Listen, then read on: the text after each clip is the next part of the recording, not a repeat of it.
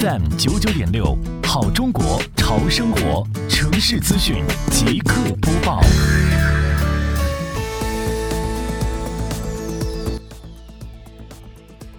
为积极应对第六号台风烟花的影响，尽可能减少强风、强雷雨天气对各类户外广告、电招电牌造成的不利影响。杭州市西湖区双浦镇结合美丽杭州创建暨迎亚运城市环境大整治、城市面貌大提升长效管理工作的要求，展开户外广告的安全整治行动，联合属地行政执法中队。督促原浦、周浦两个小城镇广告牌业主及时加固松动螺丝，检查辖区建筑工地外的广告设施与围挡安全情况。目前已经拆除三块，加固七块，着力消除安全隐患，